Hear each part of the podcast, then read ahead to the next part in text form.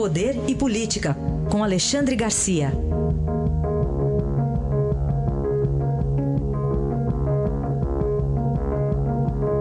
Alexandre, bom dia. Bom dia, sim. Bom, vamos falar de um assunto aqui envolvendo, de um lado, um ex-presidente Lula que saiu, mas já voltou para a prisão, acompanhou o velório do Neto, e de outro, acho que esse político inaugurou, né, os políticos sendo presos, Luiz Estevão. Pois é, era senador, né, foi preso, ele e Lula pelo mesmo crime, corrupção. Lula volta à prisão e ele sai. Né? A juíza de execuções criminais disse que ele já cumpriu um sexto da pena. Aí eu vou fazer as contas. Ele foi preso em março de 2016 por causa de desvios de corrupção na construção do Tribunal Regional do Trabalho em São Paulo. Né? É, que já cumpriu um sexto da pena, mas espera aí, ele entrou em março de 2016, agora fez três anos, a pena foi de 26 anos. Né? É, três anos não é um sexto de 26. Né? Três vezes seis dá 18 e não 26. Mas aí a gente descobre que tem essa lei aí da progressão da pena. Como ele leu livros e fez o resumo dos livros e teve bom comportamento enquanto isso, ele foi recebendo créditos e foi reduzindo a pena. Né? Então Lula está com 25 anos, se ele ler muito, se ele ler, vier a ler muitos livros né, e resumi-los, ele tem essa, essa chance. Né? Agora, é, tem, tem outra questão, ele está saindo, mas tem que dormir na prisão, o Luiz Estevão, ex-senador. Ele vai tratar dos negócios dele, que ele manteve, mesmo nesse período de prisão, né? e, e assume um compromisso de voltar regularmente e pontualmente, senão ele perde essa, é, essa, essa questão aí. Agora tem outra que todo mundo diz assim, e aí, ele devolveu o dinheiro? Né? A lei do ressarcimento saiu em 2003 e, e, os crimes praticados foram antes disso, entre, dois, entre 1999 e 2000. Vejam só, aí ele se livra de, de ressarcimento, embora lá na condenação tenha havido já um, um, um compromisso né, de, de pagar em prestações aquilo que ele, que ele levou. Muito, muito interessante essa, uh, essa explicação da impunidade no Brasil. Né? Fica tudo fácil, parece que está todo mundo legislando uh, em favor do criminoso. Né? A, a, progressão da pena, as saidinhas e saidões, né? uh, todos os benefícios. Parece que lá no fundo está escrito assim: olha, no Brasil o crime compensa. Esse é o, é o nosso problema, Heisen. Heisen. Muito bem. É, quer dizer, o, os livros aí mudaram a matemática, então, né? Eu até vi uma resenha dos livros que ele leu, né? Sim. Ele, ele fez mesmo resenha, escreveu, né? Resenhas. É, fez sim. Fez, né? Fez sim. Ele teve, ele teve comportamento, tanto que houve. Uh, ele foi contemporâneo de presídio de José Dirceu, e José Dirceu algumas vezes foi, uh, foi, foi punido por. Uh, conseguir acertos com delegados, com carcereiros para receber visitas e tal. E, no entanto, o, o José Dirceu está na rua já há algum tempo, né? É, é, é, aquilo que eu disse, a legislação tá, é, muito, é muito dócil, muito benigna, né? excepcionalmente benigna. Se a gente olhar os outros países do mundo, vê que as, as pessoas cumprem as penas com mais rigor. Tudo bem. Eu vi na é, revista Época um livro que ele leu envolvendo, acho que é uma biografia do Ike Batista, né? Que ele até escreveu eh, leitura obrigatória para empreendedores e investidores e também otários vocacionados para jogar fora suas suadas poupanças. Viu? Então, Olha só. Serve de. É, um, quase, quase Quanta um, sinceridade. É quase um crítico literário, né?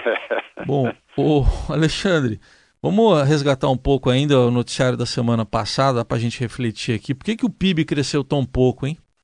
Pois é, veja só uma explicação, uma das explicações. Né? Bom, dizem que foram os 11 dias da greve dos caminhoneiros. Isso a gente lembra num dia como hoje, que não é feriado e que está tudo parado nesse país. Né? Como sexta-feira foi pela metade, pelo menos aqui em Brasília, sábado não foi, domingo não foi porque era domingo, hoje não é porque é carnaval, mas não é feriado, amanhã sim é feriado, quarta-feira começa ao meio-dia. Então as pessoas dizem: não, hoje é a greve dos caminhoneiros de 11 dias e com isso o PIB cresceu pouco, mas ainda é muito depois daquela recessão maior da história de dois anos de Dilma. Mas a gente vê aí que teve o investimento foi bom, 4,1% de crescimento, consumo familiar foi 1,9%, os serviços cresceram 1,3%, mas a indústria cresceu só 0,6%, 6 décimos por cento, e a agropecuária apenas um décimo por cento, de acordo com o IBGE, que é o que vem segurando, aliás, no, no comércio exterior o equilíbrio da, da balança, tanto da balança de pagamentos quanto da balança comercial. Consumo do governo, zero. E aí, primeira constatação: desde 2008, o governo consome tudo que arrecada com seu próprio custeio. É uma coisa incrível. E não é só o governo federal e seus três poderes. São os 27 governos estaduais e os 5.570 governos municipais no país que tem 12 mil 12 milhões e 700 mil desempregados, em que a indústria está ociosa. Veja, a indústria automobilística poderia produzir o dobro do que produziu o ano passado. Né? A Ford está saindo porque tá, foi espantada do país por ações trabalhistas e por sindicatos. Agora, os números. O IBGE diz que somos 170 milhões de brasileiros acima de 14 anos de idade, portanto, teoricamente, uma força de trabalho. 92 milhões de nós estamos ocupados, mas só 33 milhões com carteira assinada. Só 33 milhões num total de 105 milhões de pessoas, só um terço. Né? Um terço está preocupado com justiça trabalhista, com CLT, né? e tudo isso com uma economia com freio de mão puxado pela maior carga tributária entre os emergentes. Agora, dependentes de governo, isso é o mais importante. Eram 77 milhões em 2017 na Bolsa Família, no seguro-desemprego, nos abonos, no INSS, LOAS, uh, uh, renda, renda vitalícia. Dobrou esse número desde 2003, desde que começou o governo do PT. Se a gente somar a isso, servidores públicos da ativa e, e aposentados, né? uh, civis e militares, são 15 milhões e 700 mil, o que vai dar um total de 92 milhões e 700 mil brasileiros que dependem do Estado, dá 44% da população, ou 54% da força de trabalho. Né? E, sem contar que aí nesses 15 milhões e 700 mil de, de, de é, funcionários civis e militares, está a, a, maior parte da renda. Né? Aí então está explicado por que, que o PIB não deslancha desde 1988, quando entrou em vigor a nova Constituição. Então, a conclusão: reforma de Previdência não é necessária, é vital, né? mas não é só ela, não. Uma reforma tributária também precisaria vir junto. Tudo bem. Ainda nessa linha aí do que você está destacando do PIB, né, um setor sensível é o de energia no norte do país, principalmente. Tem até uma dependência de Roraima lá da Venezuela. Tem uma opção melhor para o Brasil, Alexandre? Teria. Na semana passada, o governo, o Conselho de Defesa estudou fazer um linhão para transportar eletricidade de Tucuruí a Boa Vista, a Roraima, até lá, a Pacaraima. Dá um dinheirão enorme para não ficar dependente da Venezuela. Teria, porque lá atrás, lá atrás, no governo Lula, o Brasil eh, eh, estava com planos né, de construir uma hidrelétrica na Guiana, a antiga Guiana inglesa, lá se fala inglês, é um país sul-americano que se fala inglês, né, cujo, cujo presidente se formou na Academia Militar das Agulhas Negras, né, presidente da Guiana.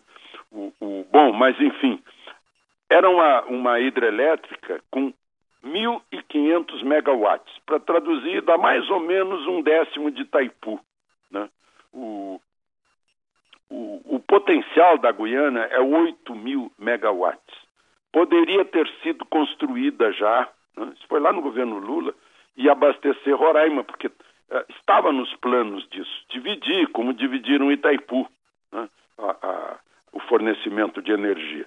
Mas eu acho que não acertaram aí os, os, a, a, propina e acabou não saindo esse, essa questão essa construção. Né? Além de tudo, estourou o Lava Jato e aí suspenderam todas essas obras maravilhosas no exterior. Boa Vista está a 500 quilômetros de Georgetown, da, da, da, capital da Guiana, da ex-Guiana inglesa, né? do país Guiana. Por rodovia dá menos de 700 quilômetros. E aí é que vem a oportunidade que a gente está perdendo. O, o Fundo Monetário Internacional, o FMI, diz que a Guiana vai ser o país que mais vai crescer no mundo nos próximos três anos.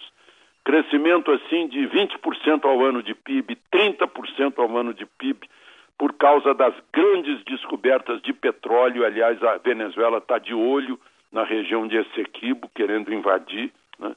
E estão lá já trabalhando a Exxon, a antiga ExxonMobil, a, a Repsol, que é, que é espanhola, a Tallow, que é inglesa, né? e nós não estamos lá. É o país que produz bauxita também. Quem retira ouro lá da, da Guiana são brasileiros, tem 15 mil garimpeiros brasileiros. Né? Produz muito arroz também, é um, é uma terra parecida com a de. é um solo parecido com o de Roraima. Né? E a gente está perdendo essa oportunidade com esse vizinho do norte que vai crescer muito. A gente entrando lá, investindo lá, fazendo parcerias com a Guiana, eu acho que uh, o, o, país poderia, uh, enfim, crescer com a Guiana, né? uma oportunidade. Do vizinho. Tem vindo gente do hemisfério norte que não é vizinho e vai, e vai desfrutar desse crescimento, dessa descoberta de petróleo. Importante aí essa análise também para a gente ver né, que se muda alguma postura em relação a isso, né, parte do Brasil também. Este foi Alexandre Garcia, amanhã com a gente aqui, desfilando ainda aqui, num plena terça-feira. A gente chamava de gorda no passado, hoje nem tanto mais, né, Alexandre? É, agora não. Agora não. Até amanhã, Alexandre. Até amanhã.